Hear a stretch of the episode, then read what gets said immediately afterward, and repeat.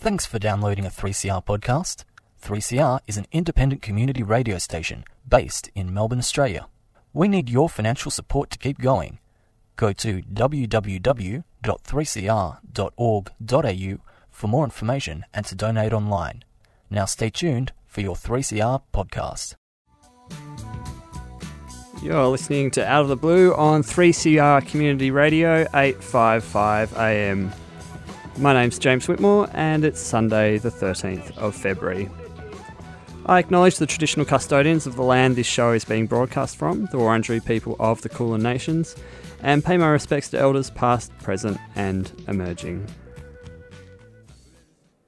Earlier this year, scientists warned that the Great Barrier Reef could be facing another mass bleaching event after record breaking sea temperatures in early summer, which would be its sixth mass bleaching event since 1998. But the latest forecasts suggest the reef will get a reprieve this year, with temperatures and clouds keeping the corals cooler. That's on top of a good 2021 for the reef, in which coral cover increased. Even so, with temperatures getting high due to human caused climate change, coral reefs face an uncertain future. Today, we're going to hear from two different experts with quite different perspectives on the future of coral reefs. But first, here's an announcement.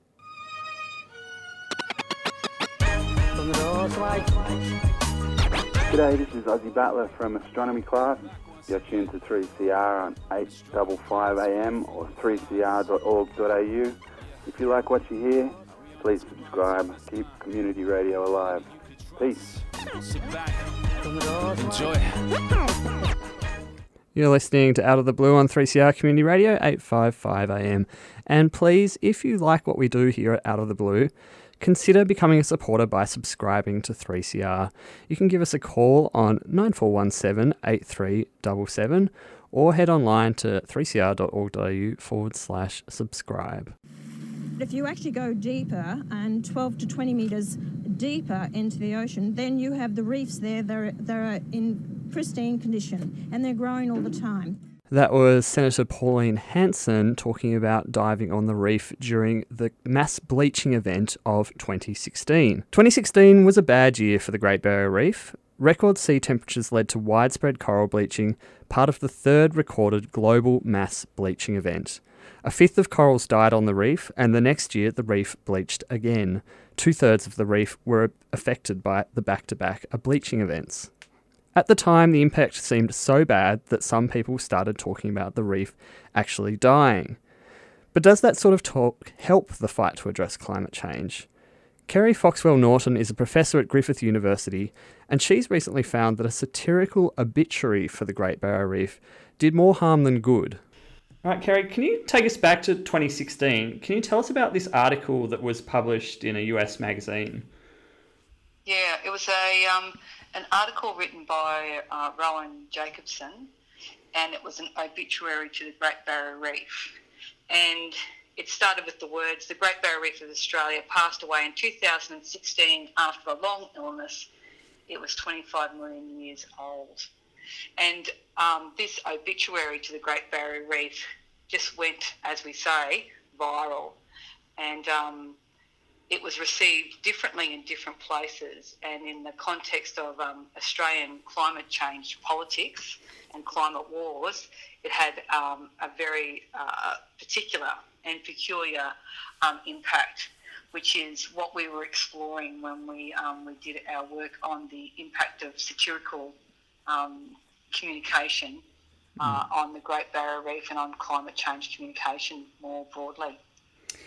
So, what did you find? And can you tell us a bit about how you did this research? So, what we have in, in that obituary is a classic case of um, uh, an international, well, it was just an American actually, outside leisure journal outside. Um, writing an obituary that went viral and was distributed far and wide through our communication networks. And when it landed in Australia, it uh, triggered a fierce debate about whether or not the Great Barrier Reef was dead. You know, Pauline Hanson goes out with a snorkel and says, "No, I've had a snorkel around and everything's mm. fine." Um, uh, the, the, the, Australian news media and its you know climate skeptic, um, uh, its climate science deniers, uh, you know, enter, enter the fray. Uh, tourism businesses that border the reef are impacted by statements like that as people go, well, I won't, be, I won't bother going there if all I'm going to see is a dead reef. Or, you know, conversely, there's this last chance travel, you know, ideas. So it had a whole range of impacts beyond what Rowan Jacobsen, in, in, in, a, in, a, in a small statement that, you know, was there was very little he said about the article that's recorded at least. Said, I was just trying to write a little think piece, you know, and just let people know that, you know, there was a lot to lose here. But the way in which that translated into the context of Australia and climate change, um, politics and war, and climate action here um, was uh, a fair distance from um, Jacobsen's original intentions, and in our um, estimation, damaging um, in terms of stalling action on climate change. Mm. It's interesting because I mean there are people say lots of silly things about the reef and climate change. Why do you think this one had so, such a, a negative impact compared to say uh, pieces by outright about outright denial or things like that? Uh, do you mean like the denial, of climate science denial, yeah. denial? Well, I think um, uh, I mean there's a there was a coral bleaching event of 2016, a mass coral bleaching event, and that was already, you know, a part of, you know, conversations about reef health. Um, with scientists, you know, raising concerns about um, and you know very distraught about the uh, the reef. There was the context of the World Heritage Committee and the IUCN, the reef monitoring mission, coming to the reef and threatening to put the reef on its in danger listing. So there's a whole um, uh, social and cultural and political context that meant that obituary, uh, when it was published, was a likely site of uh, a likely place to you know explode, implode on the national and international stage. So, what are some of the better ways to talk about these issues? And given as you're saying that the context does change all the time, but can you give us some ideas on how better to talk about, you know, what's happening on the reef? Because there are the reef is facing, you know, huge challenges. Yeah, that's true, James. And, and um, you know, you think, um, you know, chemistry and physics are difficult until you try to, you know, communicate with the public and with the public. I mean, that is really difficult science. Uh, people don't stand still they talk back at you. You know, they have their own ideas, and people live with a diversity of experiences. Um, so, but there are there, there is something salient about the way in which we communicate the Great Barrier Reef, which you know in the Australian and international context is you know really a harbinger for you know the, the, the, threats of climate change on our ecosystems. One of the things that uh, myself and my co-author um, Claire Konkes from the uh, University of Tasmania um, question whether or not speaking about the Great Barrier Reef as though humans could kill it uh, is, is, is, useful. Mm. So if we if we continue on um, uh, if we continue to speak about our environments and ecologies as though they're places that um, that we can control, we can um, we can protect, uh, then we continue to elevate ourselves as you know the as the most important in the room, and uh, for us, the inverse may be far more threatening or shocking. To speak about as though we can't kill the reef is perhaps more uh, confronting than um, than saying that we have killed the reef, because perhaps what we are witnessing and what we are doing is threatening our own existence as humans. So there's there's um, there's that sort of broad broader um, perspective on climate communication and how we communicate environments. We know too that uh, the best way to um, engage communities in uh, discussions about climate changes is to uh, engage with them locally, which is why community radio is such a strength here and such an, you know, a, a, a reservoir of potential and opportunity um, alongside the existing efforts of the sector to engage its audiences in discussions surrounding climate change. Extraordinary potential as um, uh, colleagues Tanja Dreher and Poppy de Souza have pointed out recently in their listening in um, final report to treat these um, community radio stations as community listening posts. So there's a whole, there's a way in which you know governments and uh, and policymakers and decision makers and those seeking action on climate change can fi- can develop locally relevant and meaningful initiatives and ideas if they engage with people locally.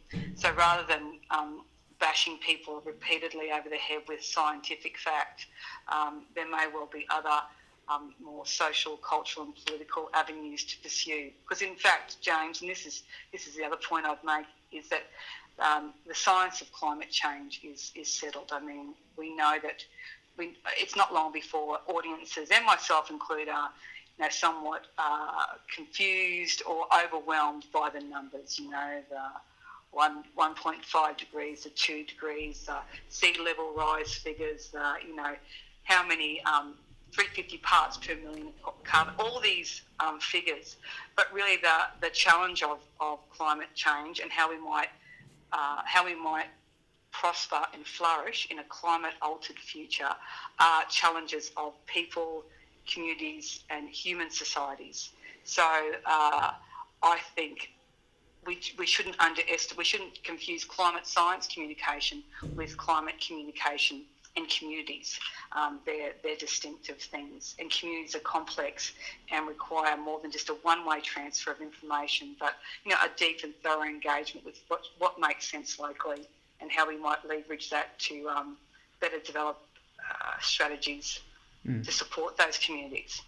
I, I, suppose the other thing that I would say, James, is if we talk about the reef being dead, mm. then that's overwhelming for publics. I mean, what do I do?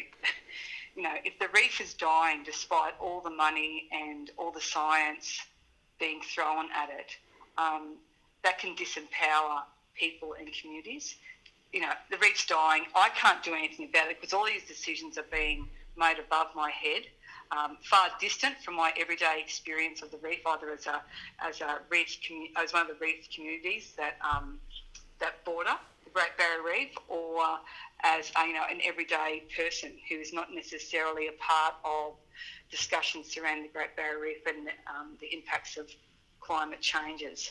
So I think that these apocalyptic discourses that just say, uh, you know, it's dead, uh, paralyse action. We think we can't do anything when there is, in fact, um, so much that we can be doing and can be done so that in the future we secure um, uh, we secure the health of the Great Barrier Reef and other ecosystems and our own, you know, throughout throughout the world. I think that that's a really important um, point to make. That was Kerrie Foxwell Norton from Griffith University. After the break, we'll be hearing from another reef researcher who's been studying fish larvae. But first, here's a song. This is King Stingray with Get Me Out.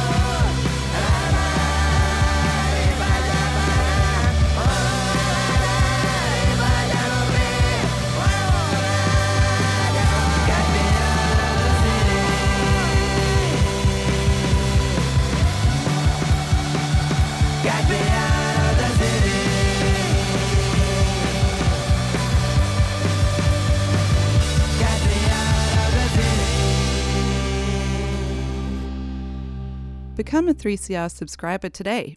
Go to 3cr.org.au forward slash subscribe or call the station on 03 9419 8377.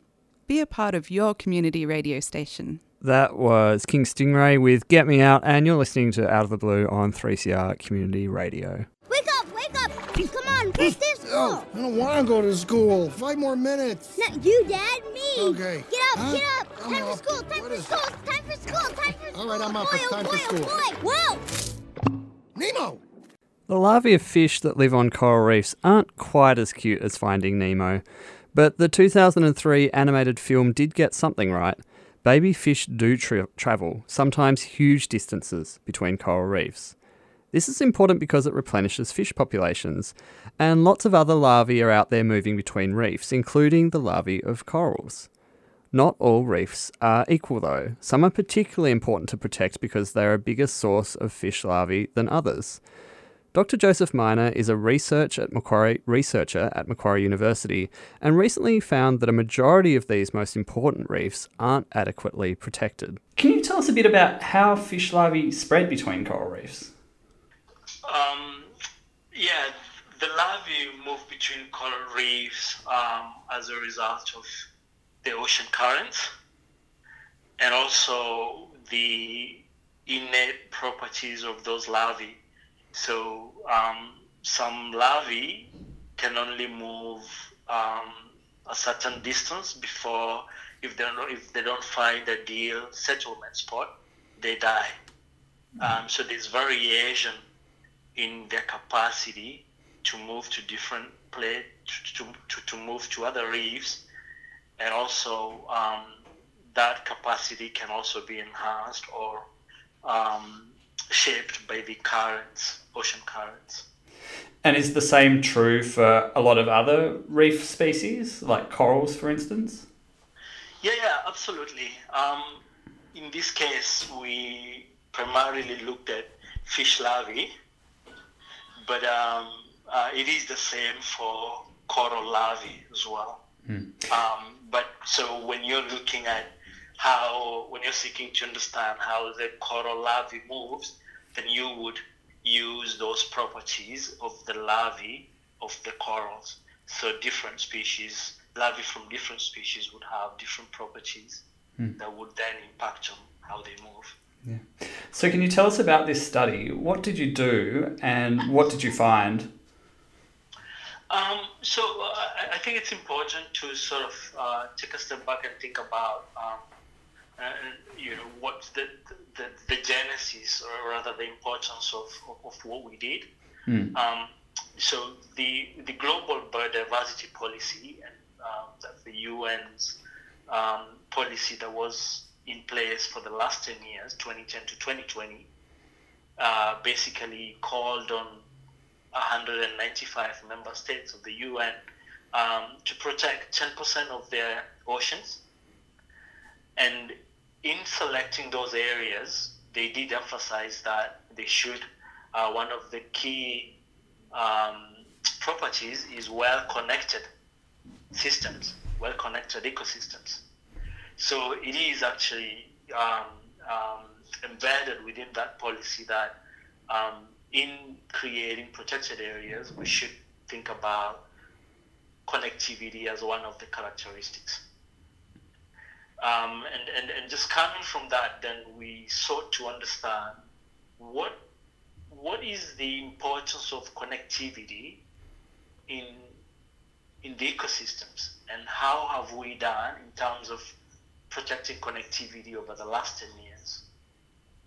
I don't know if you know that um, we we're starting, I think in March, there will be a meeting, a UN Convention on Biological Diversity uh, meeting, CBD we call it, um, that will be discussing the next biodiversity policy um, the, after the expiry of the last policy that ran from 2010 to 2020. So now, if we're going to be adopting a new conservation policy that's to guide that's going to guide conservation in the future, then it's always fair that we look at how we've done in the past, so that you know, as we plan for the future, then we can know that um, how we did in the past, in particular in this case, uh, with regards to protecting connectivity. Mm. What does it mean for a reef to be well connected?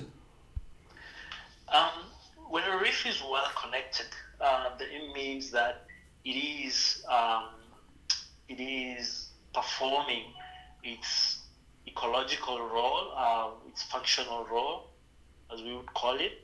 Um, and in this case, it can be either distributing larvae to other reefs or receiving larvae and transporting. And what we found out was that um, different reefs perform different roles as far as connectivity is concerned. So there's some that receive, others um, um, uh, corridors, and others are, are mostly um, uh, give us, so they disperse, they export larvae. Mm. And um, so, and one, in one of, one of the components of this study is we, we sought to understand, okay, uh, does it matter what role um, a reef plays and in, in, terms of its protection? So what are, how are those characteristics related to the ecosystem services, the goods and services that we derive uh, from the ecosystems. And one of those, obviously, being fisheries. Mm. Um, and as you would know, um, coral reefs, um, especially in the developing world, they support um, you know millions of people. There are people who go out to coral reefs just to you know fish and so that they're able to put food on the table. Um, you know, pay school fees and everything. Um, so they're highly dependent on these resources. Um, and if you think about it, at the same time, that policy that I mentioned earlier, we're asking, you know, nations to protect a huge chunk. Mm. Well, 10% doesn't sound like a huge chunk, but if you're going to tell a fisherman not to fish here because, you know, that reef will be protected, um, then that could bring out other issues. And so if we're trying to uh, promote development and address hunger and um, and at the same time conserve biodiversity, we need to create a balance between those two needs, mm. right?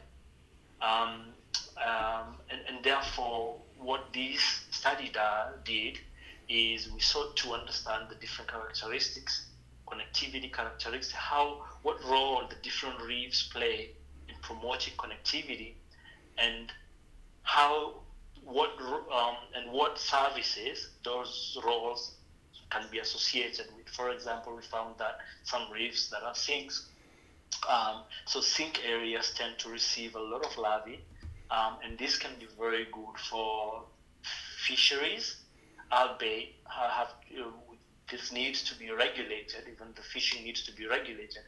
Uh, fishing can be allowed, but with some kind of regulation um, you know, whether it's gear management or time or license, kind of licensing. Um, but on the other hand, there are these areas that they don't receive much, but they are sort of source of larvae Um, and these areas tend to be very sensitive to human pressure, to, to, to, to fishing. Mm. So one of our recommendations that you know these are not areas where you want to fish. You probably want to protect these areas are, as no-take reserves to allow those areas to export larvae to other areas. And then we have another category, the corridors. These are regions that primarily um, conduits, basically, if you like, the reefs that um, create a bridge between other reefs that connect the reefs. And again, these are very important for biodiversity persistence. Mm. So fisheries is just one of the things that, that connectivity promotes.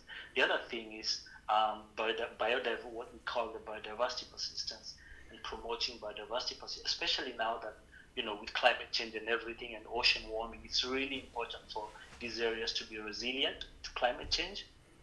And, and, and therefore, the, the, the, the gene exchange between reefs um, promotes that resiliency. And, and, and you know, if we have sufficient larvae arriving from different reefs, then it does promote the reef's capacity to resist to external disturbances such as climate change.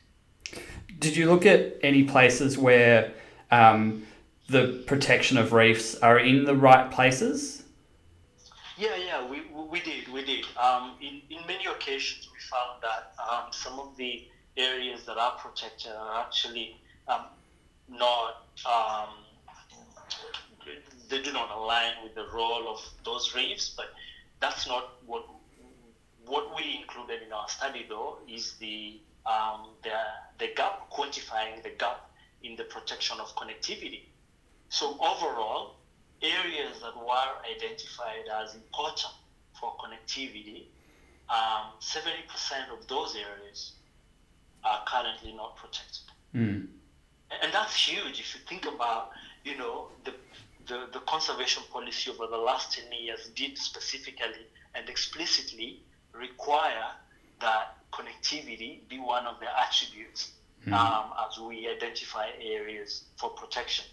Um, so obviously, like I said, um, this work is highly relevant to the placement of the protected areas. Um, but then there's also um, on, ongoing work that we're currently doing in factoring in climate change. So the circulation and the movement and of larvae might change with changes in climate. So um, as, as the next step of this study, we're working on understanding how climate might impact the current arrangement, the current arrangement of connectivity. That was Dr. Joseph Maina from Macquarie University, and I'll post links to his study and Kerrie Foxwell Norton's study on the death of the reef on our website 3cr.org.au forward slash radio blue, where you can also listen to this show again and find all our previous episodes. And that's all we've got time for this week. We'll be with you again next week, and in the meantime, stay well.